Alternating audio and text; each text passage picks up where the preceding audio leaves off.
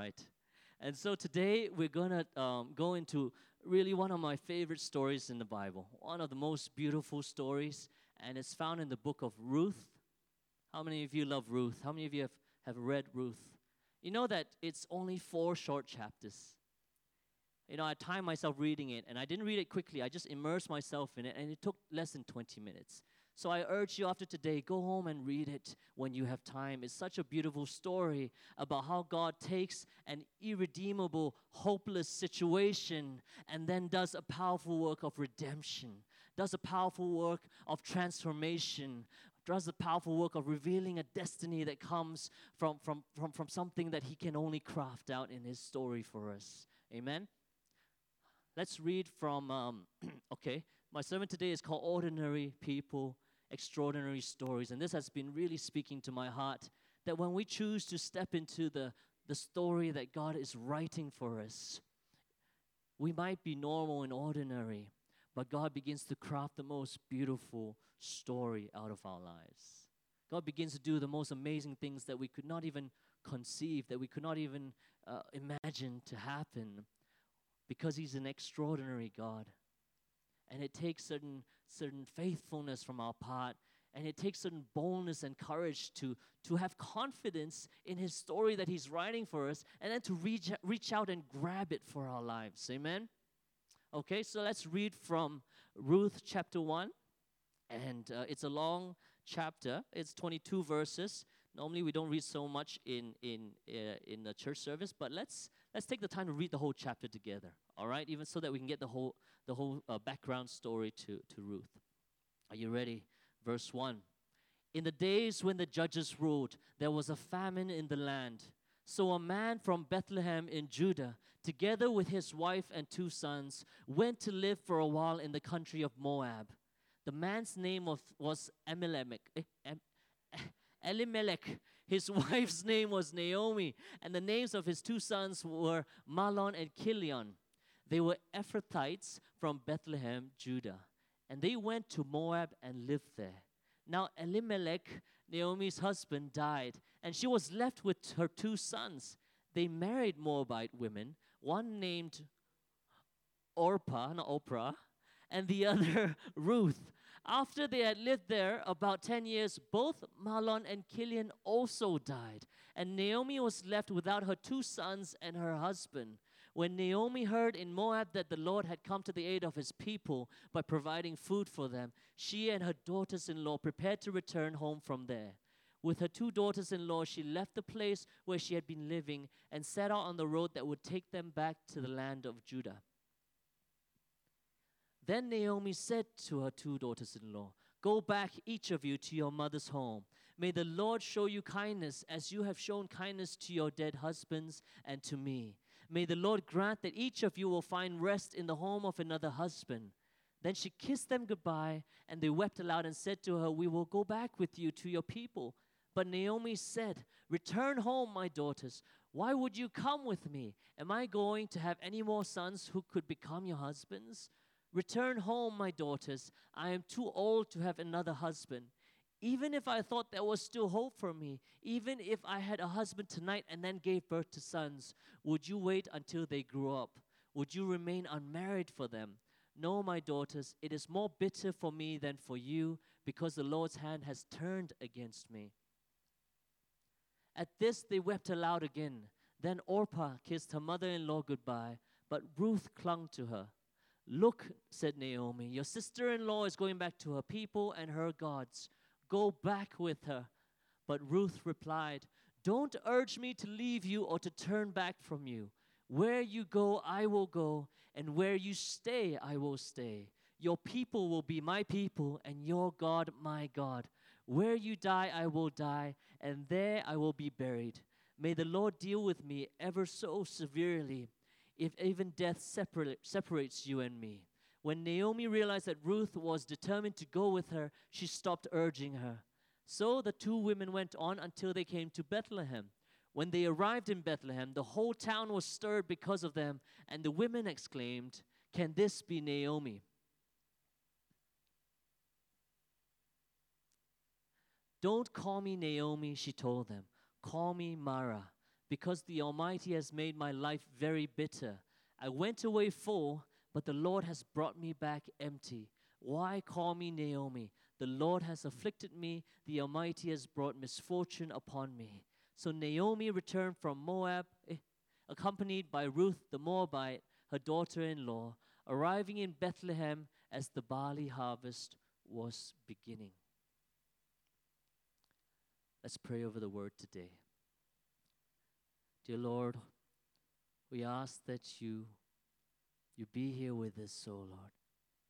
Holy Spirit, we ask that you just be here to reveal what you want to reveal from your word, that you speak to us personally, that you do such a work of power, oh Lord, even as we open our hearts to, to, to what you have to show us, even as we open to our hearts to experiencing you and encountering you, encountering you in a fresh way today. God, we just commit this the rest of this uh, sermon and service into your hands in Jesus' name. Amen.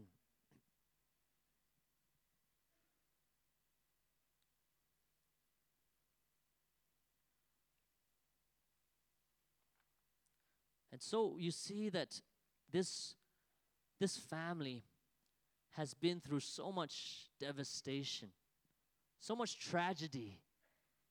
They went through famine, and in order for, for them to, to, to survive, maybe the father brought the whole family to Moab, a foreign land with pagan gods. He brought them away from the promised land.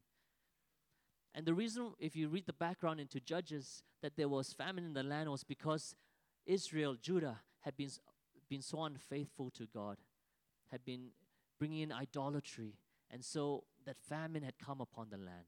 And they sought refuge in Moab, a foreign country with foreign gods. And then what happens? The husband of Naomi passes away, the two sons pass away. And they're left with nothing as widows. Because it's a patriarchal society at that time, the culture was that everything was linked to the man. The right to own land was linked to the man. Your right to earn a livelihood was linked to a man. And so when when all the men in the family passed on, they really had not, nothing else to turn to. Naomi was already too old to find another husband, to have other children. Her her lineage was, was, was essentially being cut off. And then they're just leaving, he's just leaving those two daughters-in-law. And these daughters-in-law are very good daughters-in-law if you if you read through the passage just now. How many of us are very close to our mothers-in-law? You know? Normally when you hear people talk about their mothers-in-law, you know, there's a little bit of joking or I don't know, maybe even condescension sometimes. You know, like they, they, they, it's not always in the most positive light, but you see these two amazing daughters in law who are foreigners, who are Moabites, take care of Naomi so well. Stick with her. Because what happens when the, the husbands pass away is that the, the social ties of them to their mother in law is actually severed already. They have no official responsibility to their mother in law already.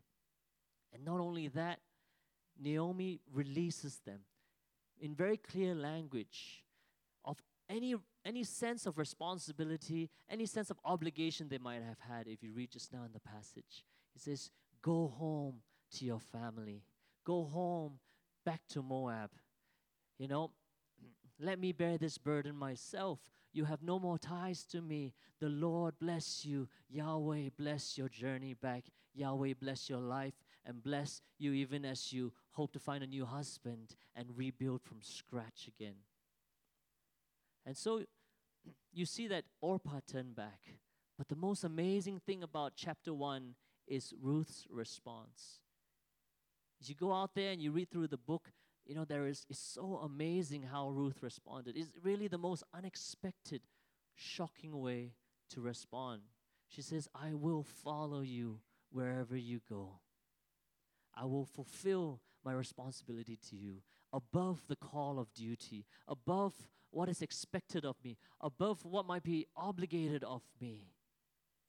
Your people shall become my people. I'm going to go with you to what will be a foreign land for me. Your God shall be my God. There's no reason for her to follow Naomi back. If Naomi goes back, she will only be able to stay at the lowest caste of that society with the orphans and the widows and the destitute. And all they can do is beg and scrape for survival. There is no future and no hope for them at all. And it's such an amazing response when she says, I will follow you, I will be faithful to you, mother in law. And not only that, she says, Your people shall be my people, your God shall be my God. And what is her experience of this Yahweh from Israel, this God from Israel? What would she have seen? She would have seen her husband's family seek refuge away from, from Judah, from Israel. All right? There's a famine there. You know, they're not experiencing the blessing of God. Then she would have seen the tragedy after tragedy that, that besieged that family the death of the, the, the, her, her, her father in law, her brother in law, and her husband. All she would have known is what she heard from her husband about this God. But somewhere along the line, she must have encountered Yahweh as well. You know, as, as that family brought stories over about this God of Israel. As the family told about maybe the Exodus from Egypt, as a family told about the you know how the presence of God followed them and and, and, and settled with them. she chose to be faithful not only to Naomi but to Yahweh, the God of Israel. And you see that later in the verse, Naomi's uh, mindset is, is it makes it even more difficult to imagine how Ruth came to that point because Naomi is saying, you know, maybe God is punishing me. And I'm, I, am i I'm sure things would have gone through her mind. Maybe we should not have left the promised land to go to Moab, to a foreign land with foreign gods, pagan land. Maybe my husband made a mistake. And then maybe my sons should not have married foreign women. You know, and so all these things would have gone through her mind, and like, did we completely mess up? Did we make all the wrong decisions? Is this why God is punishing me? Is this why all this affliction follows me? And so, this is the conversations that she would be having with Naomi about God, but somewhere, Naomi knows that the God of Israel is the one true God, and she says, I'm going to follow your God. I'm going to follow this God you've been telling me about. I'm going to follow this God and be faithful to him. You know, it reveals so much about Ruth. It reveals so much about the nature of faithfulness that God requires from us. It reveals that true faithfulness is costly. To be truly faithful is a very costly thing, especially in the face of the adversity that you will go through. To be faithful requires courage and determination. You know, I did a quick search on the internet for statistics about persecution. And at this point, they show that on average, 322 Christians are killed every month for their faith. 214 churches are destroyed and burned every month for standing for God. 772 acts of violence happen every month in whatever form, whether it's rape, whether it's, you know, uh, physical violence. These acts of violence happen 772 times every month. When these people choose to follow Jesus, when these people choose to be faithful to Jesus, there is such a cost to pay that requires courage and determination and boldness and conviction because there's no other way they would do it otherwise. It's not an easy walk. And maybe we don't experience the same persecution that, that, that many countries face. We, oh, maybe not yet, you know? but at some point in our lives, we're going to face some adversity. We're going to face when, when everything around seems to be in despair, when everything seems to be a tragedy around us. And then we have to make a choice at that point whether to remain faithful to God whether to remain faithful to those around us. The second thing that jumped out at me was the depth of despair that Naomi felt. You saw when she went back into to her hometown to Bethlehem, what was her, her, her response? She said, Don't call me Naomi anymore. My name is no longer Naomi. My name is Mara. In Hebrew, it means bitter. You can tell that not only is she describing herself as feeling despair, she has owned it in such a way that she has accepted that hopelessness already. There's a difference between saying I'm depressed and I'm sad and I'm really affected and I'm upset and saying that this depression defines me. Call me depression. Call me despair. Call me hopelessness. She had really n- nothing to look forward to anymore in her mind. Absolutely no hope, no way out, no light at the end of the tunnel. That was the depth of her despair. Not only does she say that, she says, I left full. I had my husband and my sons, and I returned empty. I returned home completely empty. You know, when you go back to hometown for your Chinese New Year, you meet your family. Sometimes you don't meet them for one year, two years, and then you meet them, right? And you you see some of the cousins and some of your aunties and uncles get a bit competitive sometimes. Who got the who got the latest promotion? How someone's career is going? Who got married? Who had children? You know, and you, you start comparing notes. You start telling about some of the things you've been going through, some of the things you want to shout about. Naomi goes back home, and all she can say is that tragedy has emptied my life. I am completely empty. You know, there was one time when I came back from overseas. I, I, I have been with my family overseas for, for 10 years, uh, and I came back when I was 16 years old. uh, that was two years ago. No. Uh, you know, I, I came back and and I just want to share that when I was 15, I received my full time call in Hong Kong, and I was so on fire. I, it was just boiling out of me, like I wanted to serve God with every second, every ounce of my being. And I came back when I was 16 with that mindset. I was like, God, show me what to do you know, and I was like, I'm going to do anything for you. I'm going to live for you. I'm going to walk for you. I'm going to serve you all the way, God. And the three years after I came back was really the most difficult I had ever, ever experienced in some of the things that went on in my life. Even in terms of ministry, um, it felt so difficult to come back to the culture of Malaysia. It was like a reverse culture shock. I've been away so long. I've been away for 10 years. And I came back wanting to serve, you know, experiencing a certain, a different culture of, of, of how God was moving somewhere else. And I came back with that mindset of how to serve here. And it felt like every time I stepped out, every time I wanted to do something, I was beaten down because I was so different. I don't know how, how many of you might have come back after three years in Australia and felt like, oh, some frustrations. Some frustrations with, with how some things are done, maybe, because you've seen it done differently. And, and some frustrations with, with how you want to serve, how you want to pour out, but you seem to be blocked at every angle. Every time I stepped out, it's like I was told that I was too um, too, I don't know, too intense, too passionate, you know. I still am very intense and passionate, I think. But it was so difficult. I was too raw, you know. I was like, why don't we do this? Why don't we do this? And every time I felt like I was beaten back.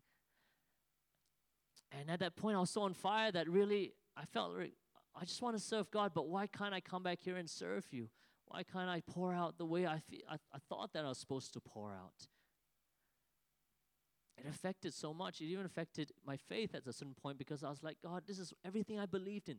This is this is to the my DNA, to my soul. I want to pour out for you. Why won't you let me? Why are the people around me blocking me? And after three years, I was just down on my knees before God and I was crying. I was just weeping and I said, God, I am so empty. I don't know what to do. Is everything I held on to wrong?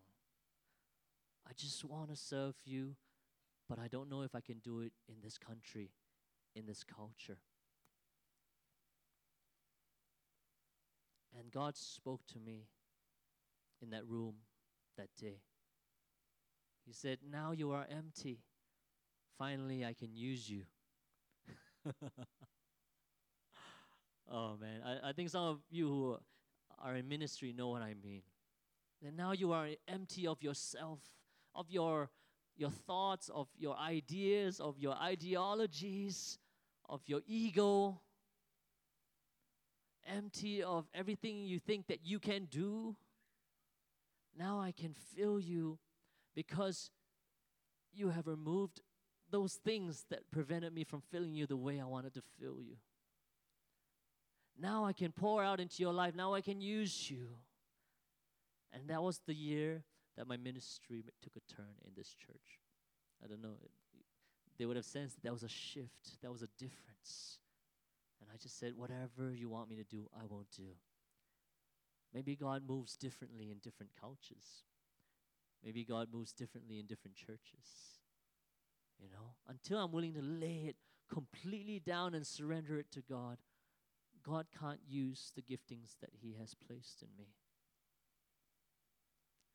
And so at that point was when I realized that our God is a God who specializes in taking empty situations and bringing fullness.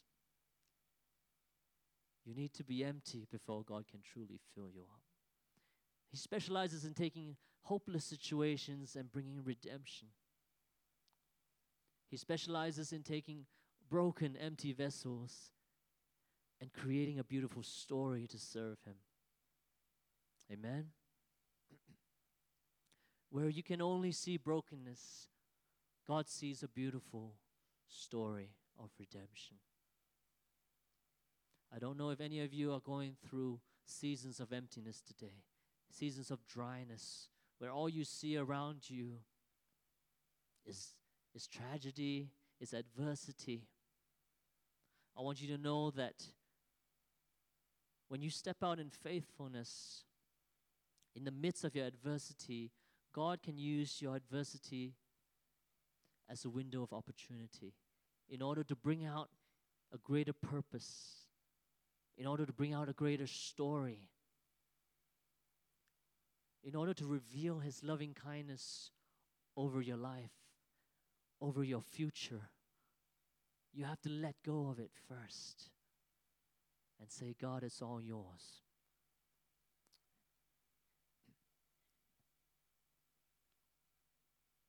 I don't have time today to, to go through the rest of the book of Ruth. You know, if you read through it, there's so many rich theological themes found in every chapter. You know, and maybe in future I'll go back into, you know, preaching about from a different chapter. You know, but as you read through Ruth, you realize that her story unfolds step by step. That as she continues to be faithful, she, she, she starts to step in alignment with the story that God is writing for her life. It is through her steps of faithfulness that uh, she's able to step into that story. That means our faithfulness is completely integral to, to, to how God wants to bring about that story. And, and you see, her first step was to follow Naomi and say, Yes, I'm going to follow you and I'm going to follow your God. If she didn't do that, Naomi said, Go back and, and go back to your home, go back to your, your gods. If she didn't do that, she would have gone back to Moab and gone back to her pagan gods. And that would have been the end of her story. But then, later on in chapter 2, I'm not going to go into detail, but you know, she she decides to to to go through the the barley wheat fields and start to collect the the remnants on the floor. You know, once the harvesters harvesters have gone through, um, they allow some of the destitute, the poor, and, and ones in poverty to walk behind and start to collect the scraps that fall so that they're able to survive, so they're able to have a little bit to eat. And so she does that, and she diligently goes to that field and she starts collecting and she starts doing that in faithfulness so that her and her mother in law can survive. And it's those steps of faithfulness that brought her into the fields of Boaz, who eventually would be her husband and play the role of redeemer as well. It is those simple steps of faithfulness that you don't even see are going to make any difference in your life, that aligns you with the will of God, that aligns you with this amazing story that God wants to craft over your life. And then later on in chapter 3, Naomi instructs her to go propose to Boaz. Do you guys read the story? Isn't it amazing? So long ago, the, the girl proposes to the guy. You know, how many of you feel that it's okay for a girl to propose to a guy? Give, give me a wave. How give me a wave? Oh, more guys than girls, okay? I didn't see a single girl put up your hand.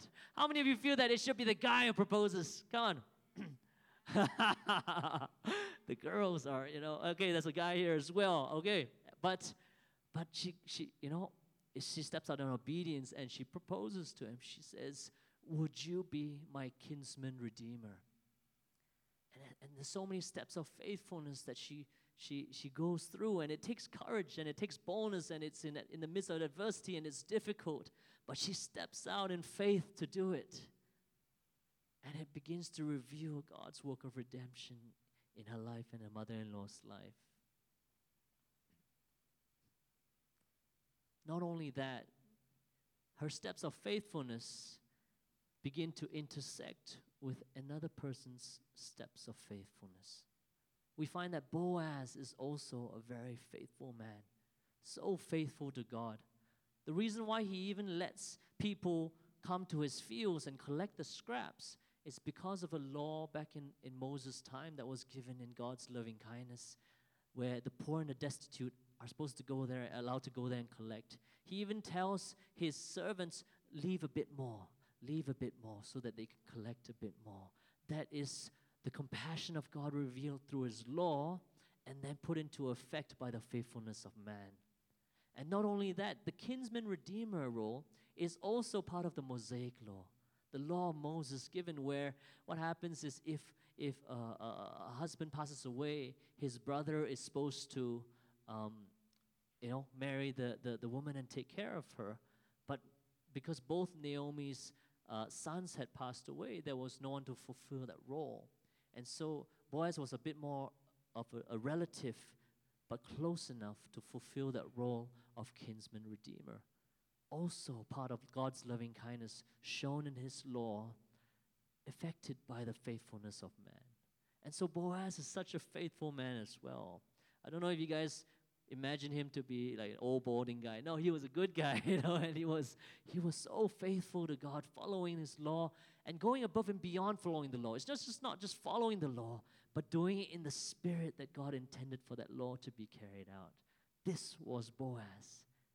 And God intersects stories of faithfulness as we step out in faithfulness.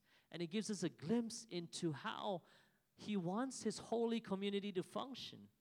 He wants his holy family to function. If all of us will begin to step out like Boaz and Ruth and, and live lives of faithfulness in the midst of adversity, you know, she had nothing to benefit from following Naomi. She had nothing to gain. All she had was hopelessness in store for her. But she was faithful. If we all were able to make those decisions in our daily lives, in our daily steps, how would the community of God be transformed today? And so you see that her faithfulness brings her directly in line with this amazing story that God is writing for her life. And where there was despair, there is joy when she marries Boaz. Where there was hopelessness, there is so much hope and redemption. Where Naomi had no heir and no husband to, you know, no lineage to continue, when Boaz, you know, um, married uh, Ruth, he also then had the tie to Naomi, and they had a son called Obed. And the lineage was preserved.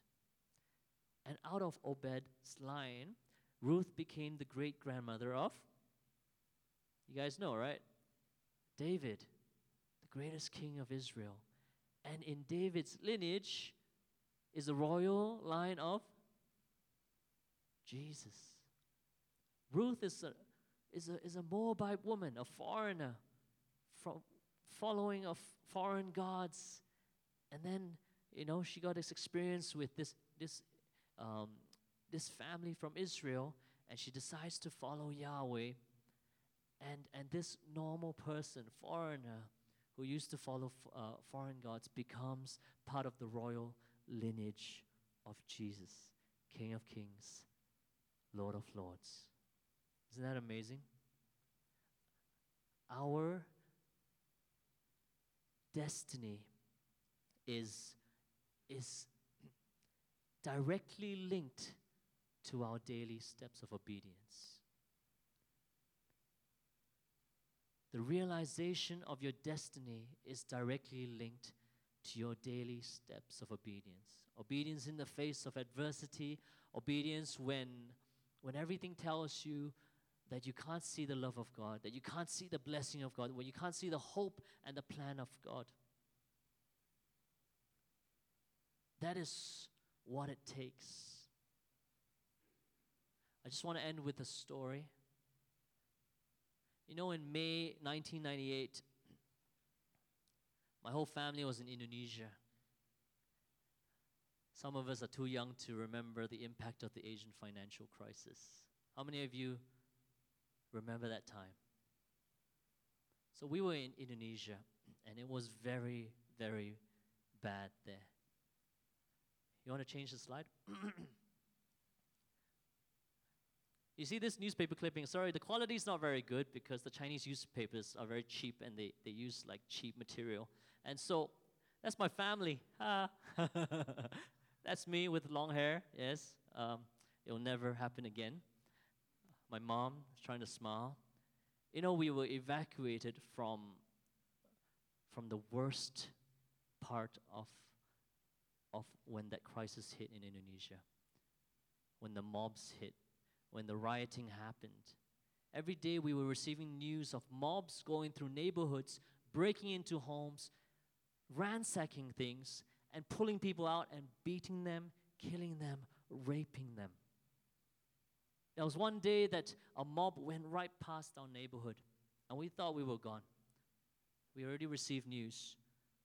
Somehow they decided to skip our neighborhood and ransack the, the supermarket right down the street from our home.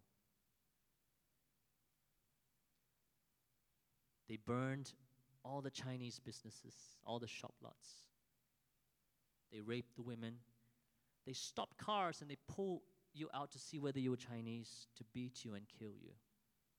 I was seeing news uh, segments of my Korean friends. it's quite funny. They thought they were Chinese, so they would stop pulled out and beaten up before they, they realized they were shouting, I am Korean, I am Korean, you know. But like you could see it every day in the news, it was just such a difficult time to be in. There was one day my, my, my father drove out from the office. He couldn't get home because the whole highway was filled with burning cars. He U turned back and slept in the office until they cleared it up the next day to come home. So finally, we, we called the embassy and we asked, What do we do? And they said, Come, come here right now. You know, we will provide protection in the embassy. And so at 10:30 p.m. that night, we drove out, lights off, keeping our engine as quiet as possible, hoping against all hope that we would not encounter a mob. We managed to reach the, the embassy safe and sound. We slept there for two nights on the floor. And then we were evacuated in the old Hercules planes, you know, in, in, the, in the Air Force, Malaysian Air Force. Woo, they did a really good thing. you know, and this is the back of the plane. It opens up. And I had no idea that there would be pictures, you know. I was so tired, and, you know, um, you're supposed to be wearing your flight suits in, in, on those netting. I was freezing because I didn't know I was wearing shorts and, and a sh- you know a short sleeve shirt. So the whole whole uh, and it's a slow slow plane. It's not like your commercial planes. It took six hours to fly from Jakarta here. I was freezing the whole time and I was tired. And then the, the, the back door opens and I you know like the paparazzi, the, all the lights, you know, and that was that was what we went through at that time. you know, we our family had all our plans laid out we all already were applying for universities in, in America. Our whole family was supposed to go there and then get our green card and settle there. Perfectly laid out, finances laid out, everything. And then everything is thrown into mayhem where we didn't even know whether we would escape with our lives. You know, my four years of high school, I was in four different schools and then three different countries. Everything was just in mayhem, so unsettling. We didn't know what God's plan was, we didn't know what was going to happen. But then when, we, when I came back to Malaysia, when I was in Hong Kong as well, when I got my full time call, you know, really, I sought to serve God with faithfulness and just trust His plan for my life. Not knowing what's gonna what it's gonna entail. We, we I was, me and my siblings studied all over the place. We, we, we didn't follow our original plan. One sister went to uh, Singapore under the you know the scholarship uh, working system, and then another went to Penang, another went to Ireland, and I stayed in in Sunway here, and uh, and we we really didn't know what to do, where to go, what God had in store for us. But as I see my life and I, as I've chosen to follow every step that He has laid out for me, I can look back and, and see things that I would not have it any other way. If I had not come back from Indonesia, I would have never met my wife. And she's the best thing that's ever happened to me. I'm not just saying this because she is here, but it's true. I mean, aside from salvation, you know, aside from Jesus, she is the best thing that has ever happened to me. I will never find another Sarah in the whole world. I mean, there are other people named Sarah, but uh, but I will never find another person like her. You know, and and and I don't know how to how to express my gratefulness to God. You know, we would probably be in America. I would be chasing my career most of my friends from back then in international school, they're not married. And if they are, they don't have kids. That's a different priority, you know, for a lot of them. There's always a wanderlust. They always need to be traveling. They will go one month in Paris to immerse themselves in the culture. You know, they will do all these kind of things, feeling like if they don't do something regularly, they will miss out on life. And there's this restlessness in international third culture children like me but I've never felt so settled. We have three beautiful children, you know, which are more precious than, than, than I could ever describe. And I would not be following my full time call to follow God today if I had gone to America. I'm very sure of that if everything had gone as planned, if my perfect plans, you know, had worked out perfectly, I wouldn't be serving God today. I wouldn't have this fire inside me, realizing that there is only one way for me. There's only a thing that's going to satisfy me, and that is to be at the center of God's will. Can I ask the worship team to go up?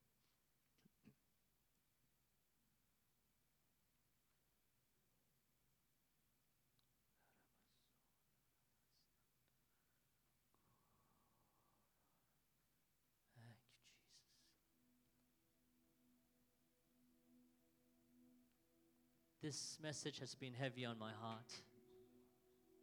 To, to tell you of my confidence that God is the ultimate story writer. No one else can write your story. You want to hold on to that pen and think that you can write your story better. Only God is big enough to write your story. That's what's on my heart today. I, tr- I want to challenge you to trust in His loving kindness, to trust in His love, to trust that He who began a good work in you shall complete it, to trust that He works all things for the good of those who love Him. That even as you follow Him, even as you step out in faithfulness, that He's going to reveal the greatest story that you could ever conceive, that you could ever imagine, and more. That life with God is, is a great adventure if you step out in courage and boldness, if you step out in faithfulness. Thank you, Jesus. We just sing the song. Can everyone just stand up, even as we let the Spirit of God minister today?